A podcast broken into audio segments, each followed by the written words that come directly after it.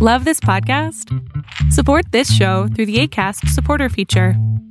It's up to you how much you give, and there's no regular commitment. Just click the link in the show description to support now.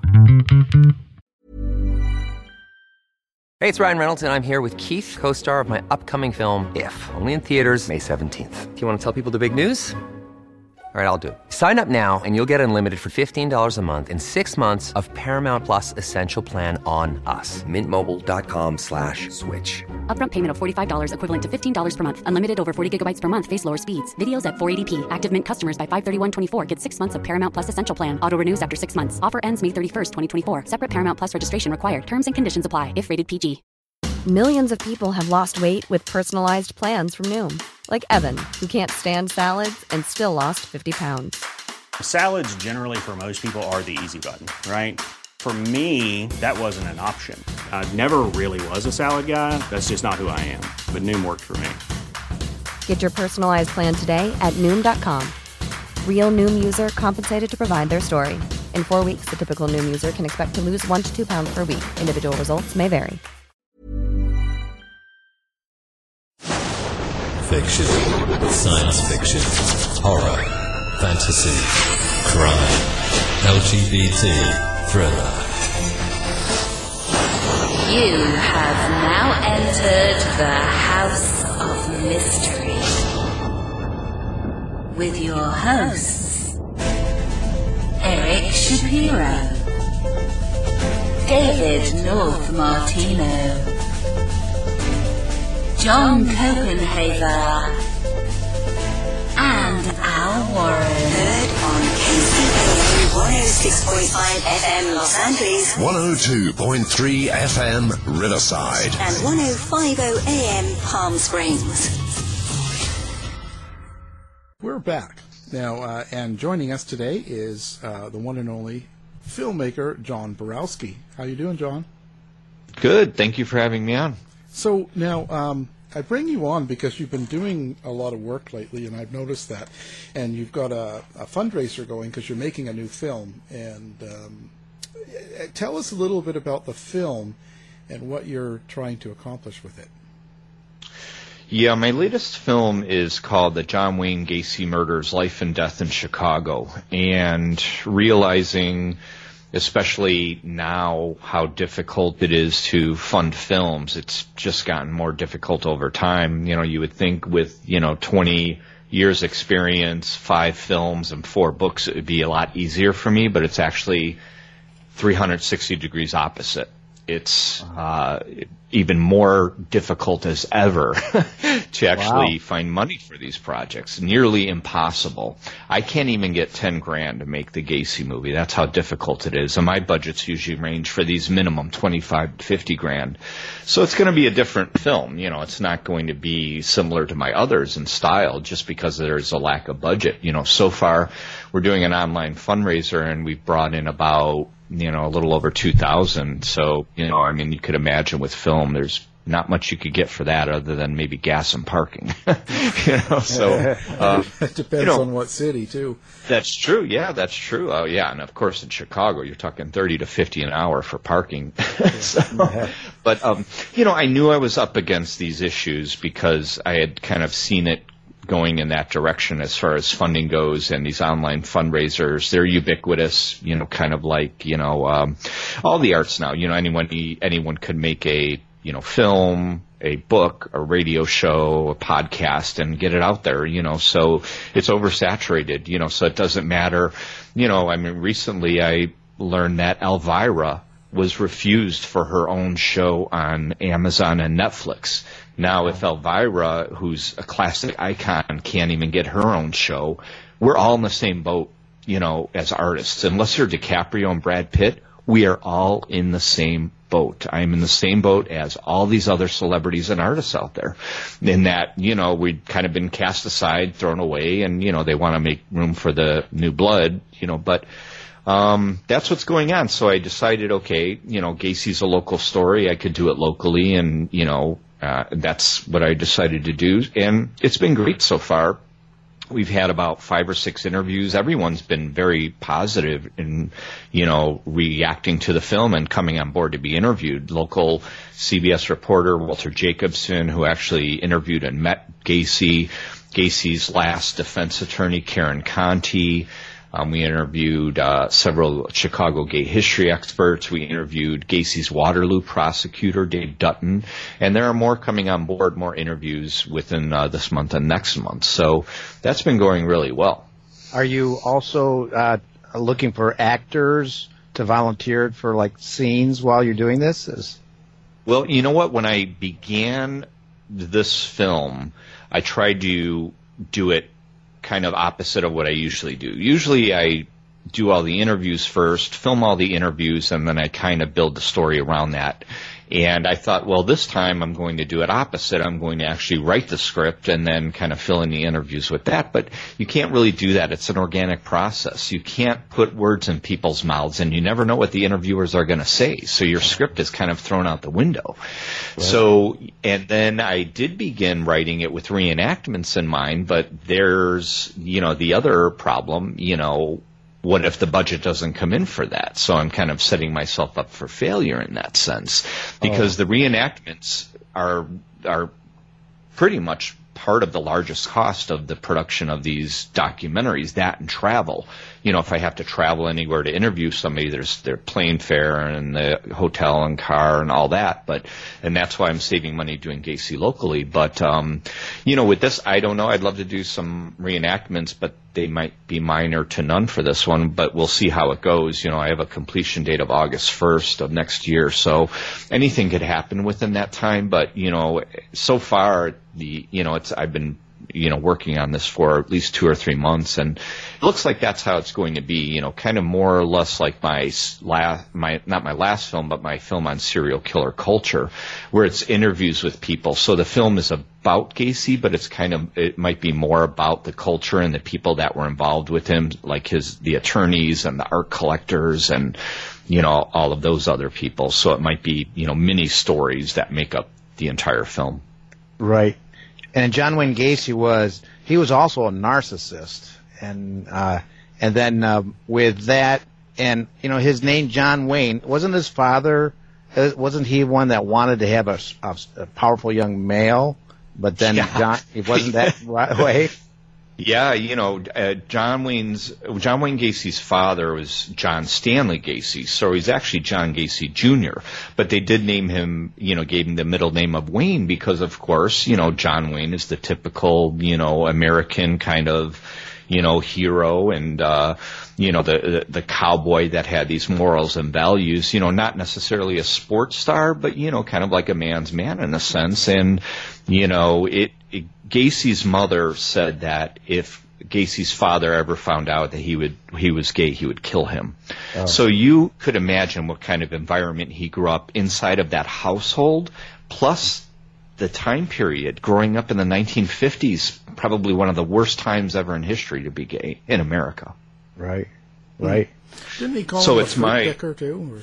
Oh yeah, oh man, oh he called. I mean, you know, his father called, you know, Gacy and Gaze every name in the book, pretty much, you know, and you know, Gacy grew up in this environment, and you know, you're hearing this from your father, and society in the 50s was pretty much against it. There were no outlets. Where could you go? You know, it's it's much different nowadays. So it's really my theory that you know, his father and maybe even more so society created Gacy because he hated himself and he took out that self-hatred on his victims. He thought these were dirty, disgusting, you know, uh, homosexuals, but he was that himself, mm-hmm. you know, so he was a gay man who hated homosexuals. Now try and figure that out psychologically. Right. Yeah. Right. Pretty bizarre. Um, so, why do you think it's such a struggle now getting money for independent films? Like, what's what, what's what, where's it going then? Like, who who's doing what? You know, I, I wish I had an answer for that. You know, I I really don't have an answer. Uh, I have no idea. I mean, I, I think it's maybe change of guard at you know some of these streaming services. You know, when um, the shift took place from DVD to streaming, you know, I made sure to get involved with Netflix and they licensed pretty much all my films and they licensed Holmes for a good eight or ten years every year. It did very well. You know, it, there were points where it was the number one watched film in the entire Chicagoland area. But for some reason, you know, uh, within the last year or two, Netflix just decided not to deal with little indies anymore. And, you know, maybe now there's, you know, enough content, but um, they didn't uh, acquire my last film, Bloodlines, on the artist Vincent Castiglia, who paints in blood. So, um, you know, I, I I don't know what's going on, but but there is this you know very strange shift. You know, um, Right. there was one point where I thought I had you know this great long relationship with Netflix, and then um, this author who was writing a book on a serial killer. Um, had this great idea and he wanted to take the book that's going to be coming out within the next year or two and, you know, make a documentary on it. And of course he loved my work and came to me and I, I thought, you know, I was, you know, uh, believe me, I was humbled by that. It was great. So then I contacted Netflix and I, you know, tried to find out, okay, maybe this is such a great idea. They should acquire this. This is a show that everybody's going to want to see. There are a lot of great elements. The serial killer's still alive. There's heads involved. There's prostitutes. There's murders. There's a daughter whose, you know, mother was murdered and her head might still be buried somewhere. This is a phenomenal story. So I go to Netflix and they responded. I tried to find out, okay, who's in charge of their original programming, you know, to try and have them fund this project. Hmm. So, you know, the first thing you you get in you know that comes up is all these barriers. I lived in LA for 4 years. That's all there was was barriers. You know, they don't want to let anybody win. What they say about you need to know someone, which is true and, and my problem is is I'm kind of a lone wolf and I don't kiss ass, so I I can't really fit into this industry. So, um, you know, I, I reached out to Netflix and their response to my asking them about who their contact was for original programming was find a good attorney and, or lawyer. That's what they told me. This company that I had an eight to ten year relationship with. So, you know, basically that was them telling me, go screw yourself. Jeez. So they're looking for big names now. That's they're getting into the big. Uh, they're- they're they're kind of the leader of the pack right now for streaming. Well, yeah, I think they are, you know, but, you know, there, now there are these other companies, all these companies are trying to branch off, CBS and uh, Disney, and they're all trying, you know, pretty soon there's going to be hundreds of channels, you know, and I don't know how people are going to afford all this stuff, you know, at 20 Right. bucks a pop or whatever. But, you know, and, and see, that's what I thought. I thought, okay, you know, maybe it is a bigger name thing. And I, uh, okay, you know, um, you know, I make documentary films on serial killers. I'm pretty much known worldwide. And my last film, Bloodlines, I thought, well, this is going to be the big ticket. That's what everybody says. Well, you know, your next one might be the big one. Your next one's going to be the Ah. one that's going to push over the top. You know, I had in Bloodlines, I had Margaret Cho in it, Gregg Allman's last interview, the members of Slayer. I had, you know, there were some high profile people in this film, a lot of heavy metal artists that are well known throughout the world. Netflix didn't even pick that up. And I, you know, didn't even give me a rhyme or reason for it. And so it, I don't even know. It, it maybe it's not even the big. I, you know, again, who knows? So I, I realized that from this point forward, if I'm going to continue, you know, I've got to, you know, basically do it on my own and with the help of my fans. When I do these fundraisers, you know, I, I worry about, you know, sending out perks, but when I've talked to people, they said, you know, we just want to help you. You know, we Mhm. don't even care about the perks. We just want to donate and we want to see your movies made. And that's great. And a lot of people have stepped up, you know, and have, some people have sent me actual serial killer letters and autographs to resell to use for the funding of the film. So, you know, it's not just financial. You know, you could share the link. There are many ways to go about it, you know, but, you know, again, it's no matter what way, you know, you're going about it, it's, it's difficult, but for some reason it's harder now for me than it was, you know, 20 years ago. Is Amazon not any better? You know, Amazon is great because what they do is they pretty much allow anyone to upload anything they want as long as it's closed captioned. So that's great, you know, but um, initially when they started their program, it was great, you know, and it still is. You know, it's still an exceptional program, but they've lowered the rates, you know, over the last couple of years. So, you know, I'm not complaining. It, it's still a great program, you know, but, um, you know, as, as far as, you know, uh, you know, any any uh, huge amounts of money. That's not going to happen. Right, right. So You know. So what kind of things are are, are you looking to do um, in this film? Like what what would people get out of? What are they going to see when when you show it to them? Yeah, this film, like I said, it's it's going to be more personal a- as of now. You know, it could change drastically between now and August when it's released. Um I'm sorry, next August of 2020.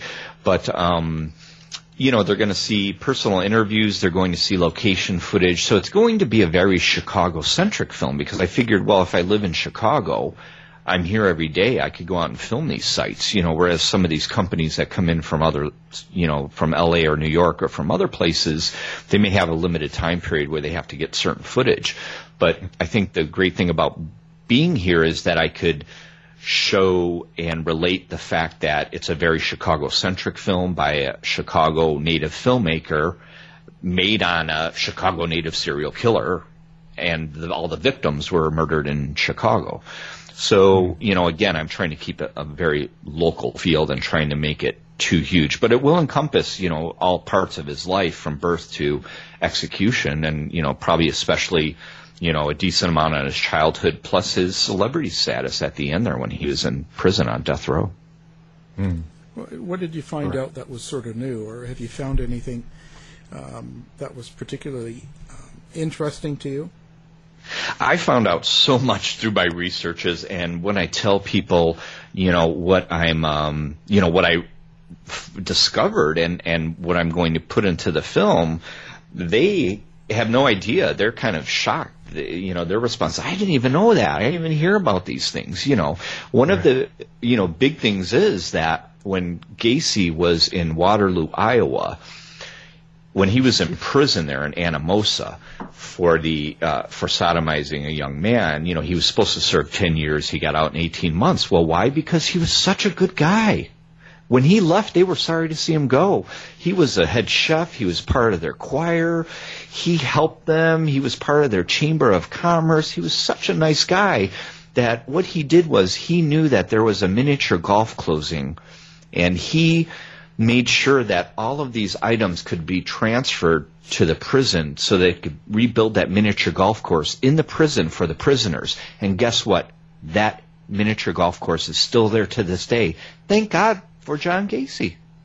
Hmm. So you see, there's two sides of him. You know, you could seriously look at the the nice guy that dressed up as a clown and you know performed for children in the hospital. That's during the day, you know, but at night, of course, he was this evil guy who was you know murdering these young men. So it's it's very, especially with his case, there's this extreme duality that you know I'm sure everybody everybody was shocked. Maybe not, you know, some of his workers that, you know, dug the trenches, but, you know, I, I think there were a lot that were probably shocked. Almost everybody was shocked. And I don't know if they were shocked that, you know, he murdered, you know, 33 young men, or were they more shocked that he got one over on the entire city of Chicago? In six years, one man murdered 33 young men? Well, 32 before the Des Plaines one. And it's like, wow, how does that happen? Well, that charm of that Ted Bundy the same way. You uh, Yeah. and that's why I was saying uh, one of the commonalities is both those guys were had that narcissistic personality disorder and then and that uh, like that charm and that uh, brilliance.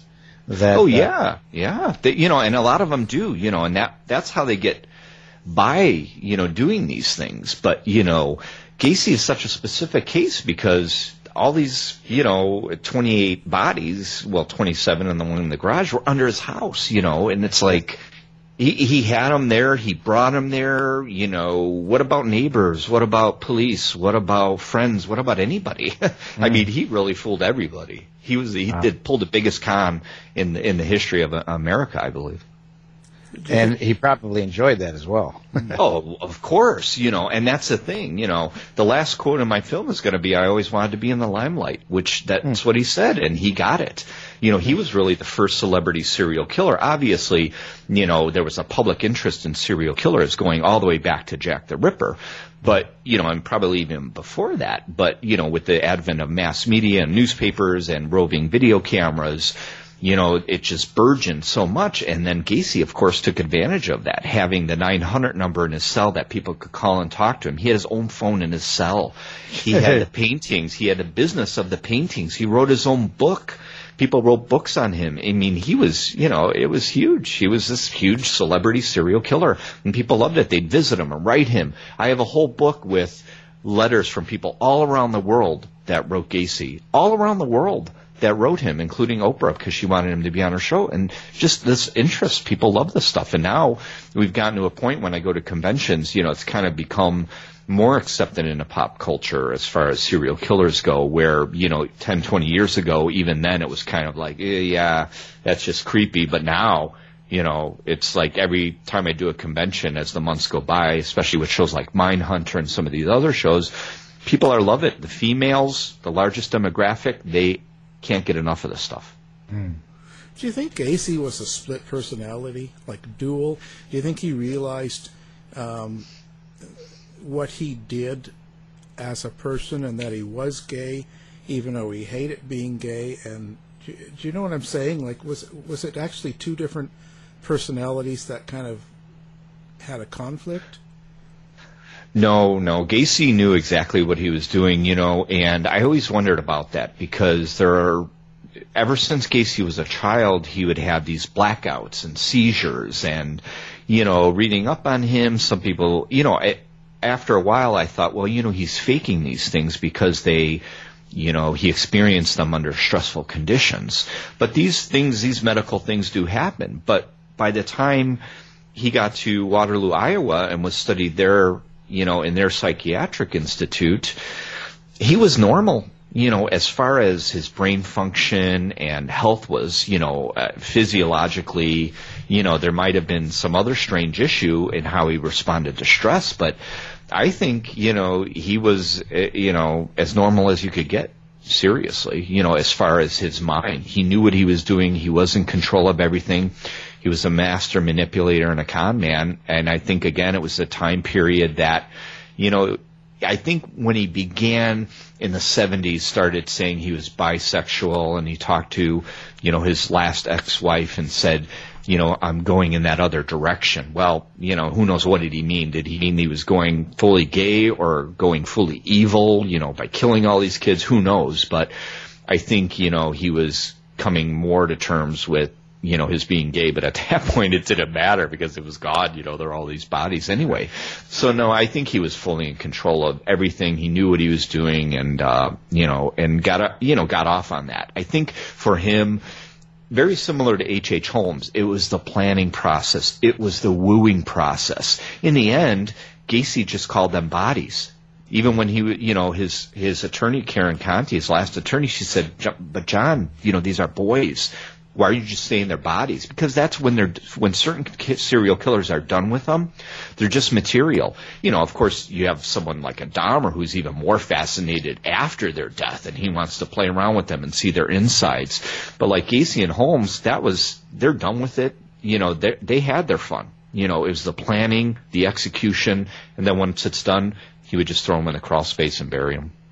What's interesting about people, you know, exhibiting sociopathy or psychopathy or you know, like the sociopath versus the psychopath. You know, some one general way that they say it is sociopaths or or psychopaths are kind of born and sociopaths are made in a way, but they still have some kind of something in their childhood. Even the psychopaths, there was something happening in their childhood, but that uh, with that when the cognitive neuroscientists look at those guys, they see that extreme lack of remorse and now they're connecting that. The I think they call it the insula, where there is the, they still have the ability to remorse, but they don't. Uh, but it's it's like a minimalized as the the that sexual desire just takes over, and it just completely takes over. It's just amazing. Yeah, you know, and and that's the thing. It it turns.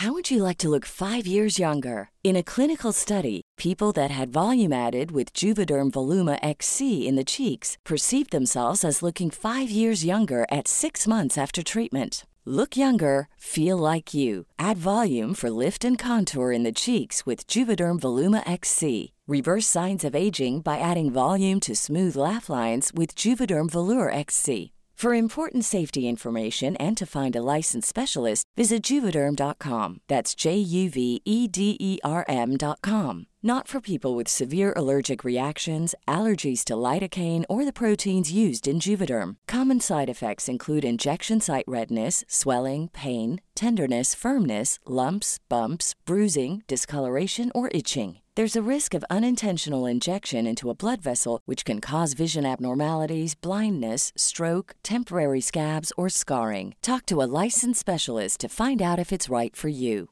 I'm Sandra, and I'm just the professional your small business was looking for. But you didn't hire me because you didn't use LinkedIn jobs. LinkedIn has professionals you can't find anywhere else, including those who aren't actively looking for a new job but might be open to the perfect role, like me.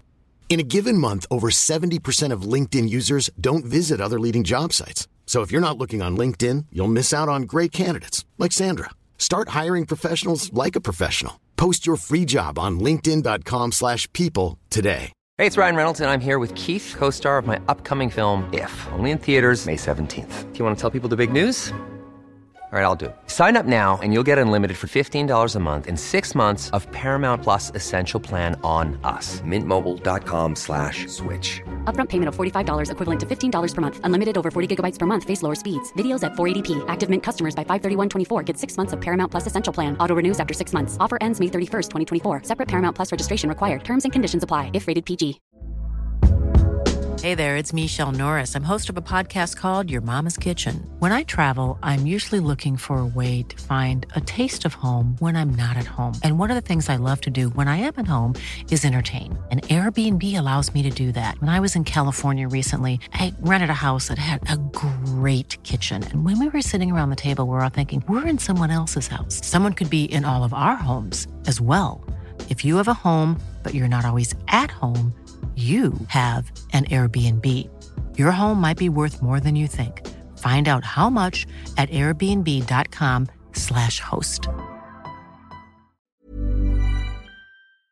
into an addiction, you know, and, and it depends on how far they go. You know, Peter Kürten in Germany, he couldn't stop, you know, he would beat women over the head and stab them and drink their blood and all these things, it, you know, and he would, he would have, he would ejaculate when he would see blood, you know, and, you know, and, and that's what it gets into, you know, and, and you know, who knows individually? I don't think Gacy. You know, last night I was reading this bo- this book, um, The Last Victim by Jason Moss, who he committed suicide, but he was one of these young men that was writing to Gacy and these other ki- serial killers, and he wrote a book called The Last Victim. And I thought it was very interesting when he said, you know, he was trying to ask Gacy about the murders, and Gacy was like, "Yeah, you know, I don't want to talk about him. I, I, I you know, they was done. They were, I threw him down there, and it was all done. It was over with." And that's how he looked at them. He just looked at them as trash. He thought they were, you know, these gay hustlers were trash, and he said, you know, they deserved to get what they did. And and you know, but see, that ties into society's view of gays, especially at that period. And you know, I mean, we're we're still going through it now, not as bad as it was then, but at least now, like I said, there are these outlets that, you know, if he was around now, he may have been able to go to a gay and lesbian center. You know, there are those outlets, but you know, in the 1950s, you know, between his family and society, he, all he heard was negativity, and he internalized all that. You know, it's interesting because not you know very few people become a serial killer, and a lot of people have experienced that that little that little bit subtle difference to create this you know that serial killer with that same kind of experience. With you having to deal with now, to me is amazing. Uh, when you're a film make a filmmaker, you got to get into so much detail of this that you're now like was it four or five or more of these uh, serial offenders. Have you seen any connections with these guys? You know, it's difficult when serial killer profiling or you know just forensic profiling began they thought that you could throw this blanket over all these serial killers in a sense. And you know well they had to fit this triad. Well they they're either a bedwetter uh, they were cruel to animals or they would start fires. But over time we found that you have to take these cases individually and look at them individually. You know sometimes yes there are you know commonalities like I said, what I have found is usually something occurs in their childhood. Not all of them. You know, I mean, you had Carl Panzram who had brothers, and one of his brothers was a police officer. So again, you know, you can't say, you know, it's hard to say if it's genetic or if it's just across the board. I think it's an individual thing. If if an an individual, you know, and it may not be abuse, it may be a, a trauma, something they witnessed, something that fascinated them when they were a child and they wanted to know more, like Dahmer did with the insides of the bodies, and you know, so you really have to put each one under a microscope, which is what I do from my films. You know, I want to know everything. I want to know the name of their dog, the color of, you know, their the color of their couch. I I want to know everything so then I could become an expert on their case.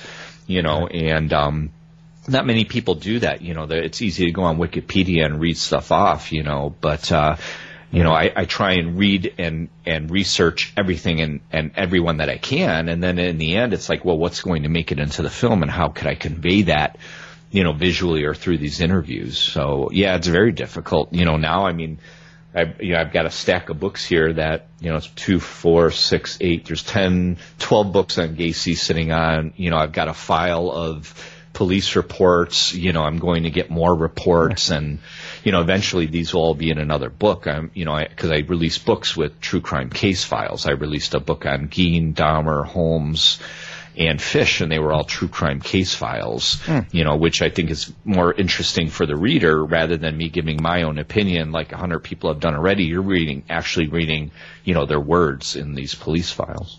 Right, right. Now, not not all of Gacy's victims were were hustlers. Uh, did did he kind of, um, you know, so when he when he got just a normal kid like the one that was working in the store and stuff, how did he uh, justify something like that? Well, and and see that's the thing too. His his victims were varied. You know, I mean, you know, you would when people would talk to him, he would say, "Yeah, there were hustlers and they all deserved to die." Well, that's not true. They weren't all hustlers. They weren't all gay. You know, it was an amalgamation of hustlers. You know, and hustlers could be straight. You know, they don't necessarily have to be gay. They could be, you know, straight just to make money. So, you know, it was it was hustlers, it was gay men, and it was employees. Because who's going to think that your boss is going to kill you? you know. So, you know, I think they were in a sense victims of opportunity, you know, if he felt how far he could go with these victims again, that courting phase where he would pretend to be interested in their, you know, plight and if they're a hustler and be nice to them, more of a father figure. He needed to get them to trust him. So by the time he said, you know what, during the day I, you know, act as a clown. You know, I do these clown acts and do tricks you know, I got this handcuff trick and let me show you. I'm going to put this on behind my back. Watch. Now the cuffs are on, right? Now watch. Boom, I got him off. So here, you put him on, you know, because he's a nice guy. You know, he's yeah. father, businessman. Here, you try it. So the kid does it, and then the kid gets his. But, you know, again, with each step, Gacy learned and revised his methods. The first times he would put the handcuffs on the kid in front, and one of them kicked him and wound up got, you know, getting away and getting out of the cuffs. So he learned to have them put the cuffs behind them because then he could control them even more. So then once they were in the cuffs, he would tell them, well, you know, the trick is you need to have the key because he had the key and that's how he would get out of the cuffs.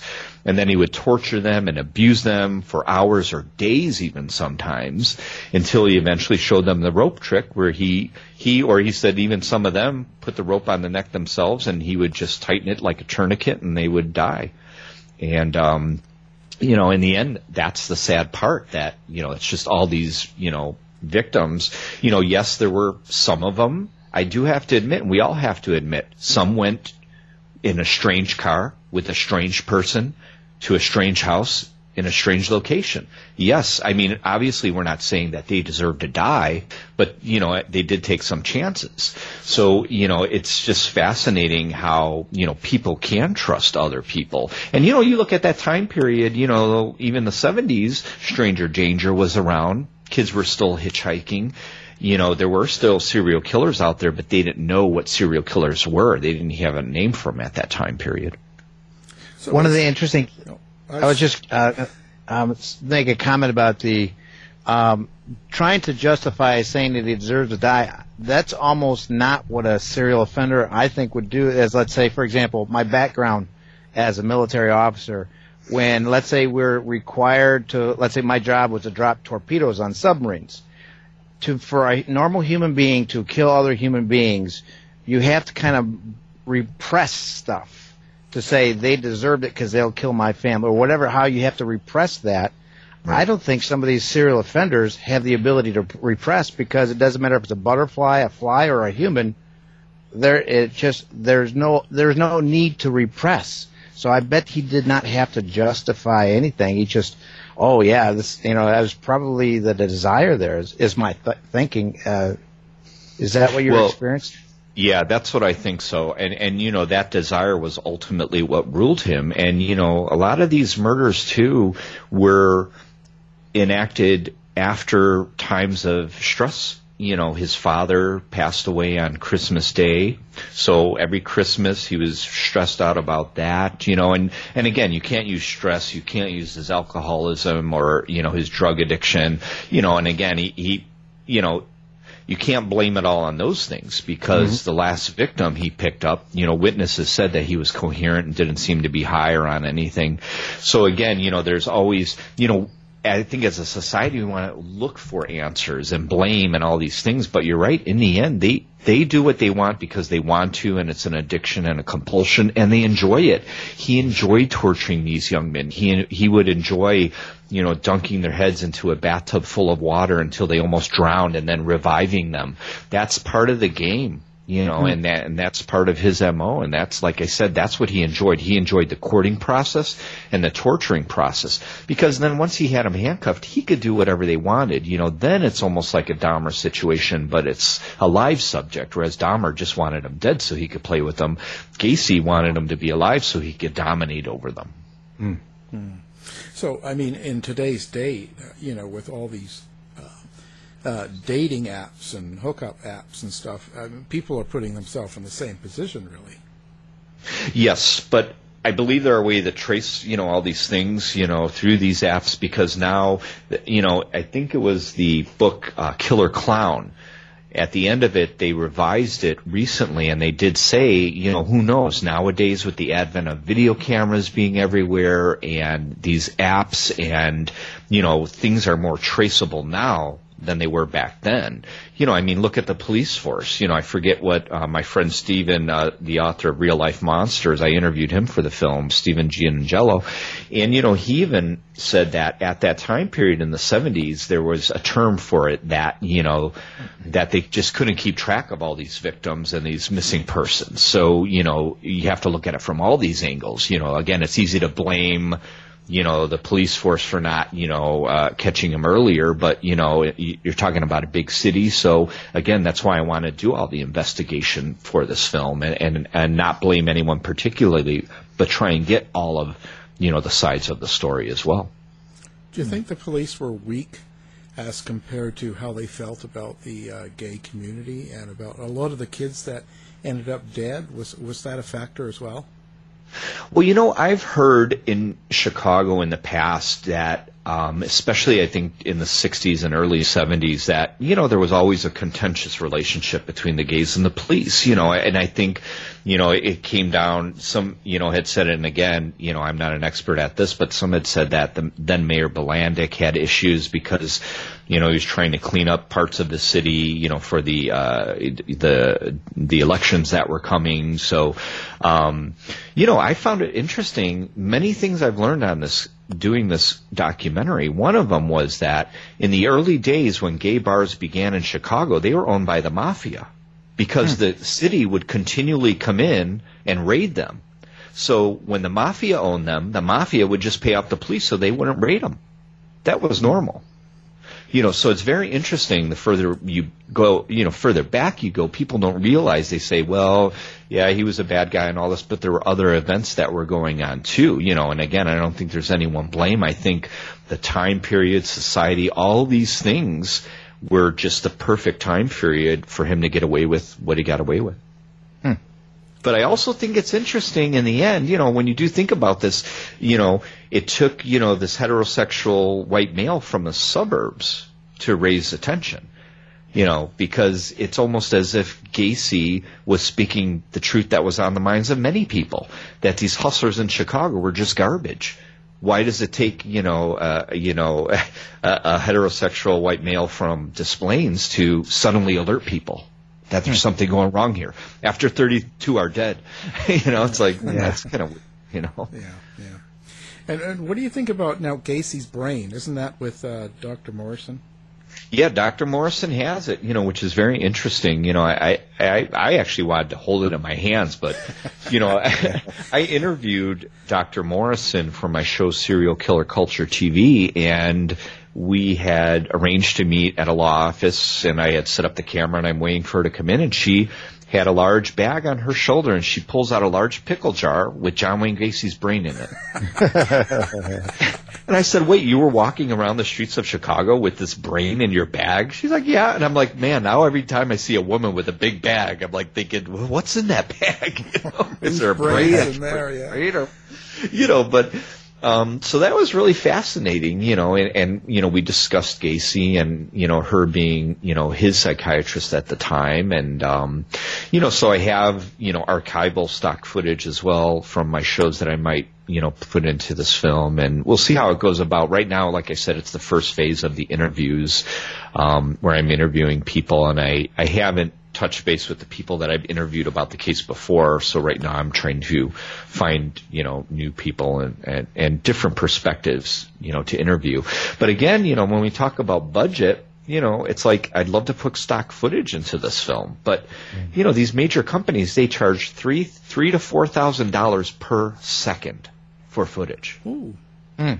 Wow. Yes. Yeah. per second. Wow. Yeah. So now, how about you know, your own films? I mean, uh, for example, is there any con- like connection, like when you did Albert Fisher or Carl Panzram, to make any connections? Could you use your own uh, material for that? Yes, I do own all my material 100%. So, you know, there are some interviews that I did for my TV show. I interviewed Gacy's, obviously, you know, psychiatrist Helen Morrison, but I also interviewed his childhood friend, Barry Bichelli, who on camera would talk about, you know, the abuses that he saw Gacy, you know, go through enacted by his father, you know, the, the berating, calling him dumb and stupid and beating him. And, you know, some forensic psychologists believe that, you know, even worse than the physical damage was the, you know, psychological damage of being called dumb and stupid and he could never do he could never do right and he could never do wrong. You know, one hmm. one situation that was told that you know, uh, Gacy's father w- wanted to take him for an outing, you know, because he couldn't play sports because he supposedly had a bad heart condition, but never really existed. I think his mother just wanted to baby him, you know, and didn't want him to get hurt. But his father saw him as this, you know, uh, you know, Nancy boy, he's gonna, you're gonna be a mama's boy, you know, uh, you know, calling him all these names. So his dad said, well, let's go fishing. So they went to Wisconsin to go fishing and it was pouring rain. So of course his father's blaming John for all that. It's your fault, you know, if we wouldn't have come here, it wouldn't have been all this rain. Then the rain stops, so they finally start fishing. Then the fish aren't, you know, there's no fish that are biting. So the father, once again, eh, it's your fault. If you weren't so dumb and stupid, these fish would be biting. And, you know, imagine continually hearing that every day, you know, throughout your childhood. That's gotta, that had to have made an impact on Gacy. Right. Yeah. Uh, there, there's still got to be a, a something else to it, right? Because there's plenty of people that get treated that way. Oh yeah, yeah. There are many factors, you know, and th- and that's why I'm putting Gacy under the microscope. But you know, how he was treated as a child, what he, experiences he went through when he was a child. He had a lot of inappropriate ch- uh, sex, you know, under the age of seven. You know, when he was two years old, you know, he was taken by a teenage neighbor to a field and fondled. And, you know, when he was like seven, there would be a contractor friend that would kind of wrestle with him and Gacy's head would always wind up in the guy's crotch. So, you know, he had these strange sexual incidences when he was a child. Yeah, some kids go through these things, but there, it's all these, again, when you add up all these factors, I think, you know, you know, they kind of created him, but, you know, to me it was really the fact that, you know, he had to hide who he really was. You know, he couldn't come out, he couldn't say he was gay be, because of how society would have reacted. And I think, but you know, as you say, and, and we rationalize this, there are many people that lived like that at that time period and didn't murder people. So there are many factors. But I think seeing and hearing that violence when he was a kid, you know, when he was two years old, his father beat his mother bloody you know, seeing that and experiencing that and all this abuse and this violence in the house, I think that made an impression on his brain too. You know, there's so many, so many factors. Right. And it's interesting about what you were talking about too is is there a kind of a genetic connection and one of the cognitive neuroscientists he realized that his brain kind of acted very similar to some of the, the serial offenders he saw. Then he realized in his home family he had lots of violent offenders and and then so there was this kind of almost a possible connection with that. And I was thinking about with John Wayne Gacy. Just think if, let's say, for example, that that pathway they talk about with the the uh, amygdala to the uh, the insula, there is reduced already. That he has a inability to uh, to to show remorse, and then experience all of that. You could see how that he, he would he could uh, how it could go to a serial offender issue. Oh yeah, yeah, easily, you know, and uh, again, you know, you really have to take each case individually, and yeah, I mean, that's one thing I thought about. I thought it would be interesting because I don't know if anyone ever has done research on the background of his family and how many other people, as far as his ancestors, were violent or Mm-hmm. addiction, you know, as far as alcohol or drugs. Now his father wasn't, uh, you know, addicted to alcohol. Gacy was, you know, addicted to murdering and eventually he was drinking and, and, you know, taking a lot of uppers and downers as well towards the end there too. So. Right. Oh, that would be great for your show too. Your movie, if you found some more stuff. That would be awesome. Yeah. right. That's what I'd like to research. You know, again, we all, we all, and, and that's what I, you know, in, in my films, I usually portray the killer's life from birth to death and I do all these reenactments. But, you know, with Gacy, you know, we know he murdered 33 victims. We know he buried them in the crawl space. We know he lived at 8213 Summerdale. There are a lot of these things we know. So I'm trying to find out some of these lesser things that people will be fascinated by and say, wow, I never even knew that. I mean, he, he had this whole mini golf course moved to the prison in, uh, uh, Iowa. That's, you know, that's, wow. You would have never thought that you know and there i'm seeing a lot of these little things here and there that i've never heard before that are fascinating to me and i think they'll be fascinating to others but especially again when you're it's it's i want to make sure that most of the people are people that either met him or worked for him or arrested him you know or tailed him you know i wanted to hear from their mouths themselves right Yeah, fascinating. Now, how do people um, donate if they want to donate to uh, your film or they want to be a part of supporting you in some way? What, what's the best way they go about, doing this? Yeah, the best way is I have a GoFundMe, and it's very simple. It's just the it's www.gofundme.com backslash Borowski Films, and that's the fundraiser. And there's a bunch of perks. Right now, we have limited edition autographed and signed and numbered prints of Pogo the Clown, done by UK artist Sam Hain. Um, you know, and as I go along, we have these other perks. Plus, just by being donating to the film, you receive a credit in the film. So you, you know, and there are different tier levels. You could, and it'd be anywhere from a contributor to associate producer to an executive producer. So again, it, there are some physical perks, but it's more about funding the film, getting the film made, and then you know seeing your name on the screen. So. Mm-hmm. Wow. Now, what is your website for people if they want to come check out some of your work? Yeah, my website is johnborowski.com. Just my whole name, J O H N B O R O W S K I, just my name. And I've got pages all over Facebook. I have, you know, my page, fan page, and then pages for my films and books as well. So, you know, with social media, it's kind of like it's all out there. And, uh, you know, if people want to see my stuff, all of my films are on Amazon Prime. That's the best way. If you just type my name in on Amazon, all my films will come up. They're documentaries, short films, and um, the books are on Amazon as well. So Amazon right now is kind of like the hub of you know all my work. Fascinating. Well, John, um, again, thank you very much for um, coming on the show and uh, all of your work. And uh, uh, please, anybody that wants to support uh, indie filmmakers, uh, um, put your two cents in. Great. Thanks for having me on. Thank you. Thank you. To find out more about our show, guests, or to listen to past shows from our archive, please go to www.houseofmysteryradio.com. Show's over for now. Was it as good for you as it was for me? Well, good night. This has been a production of Something Weird Media.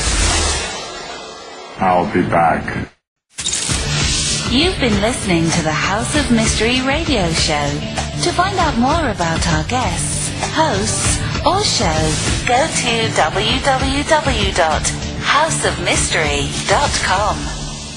Show's over for now. Was it as good for you as it was for me? Well, good night. This has been a production of Something Weird Media.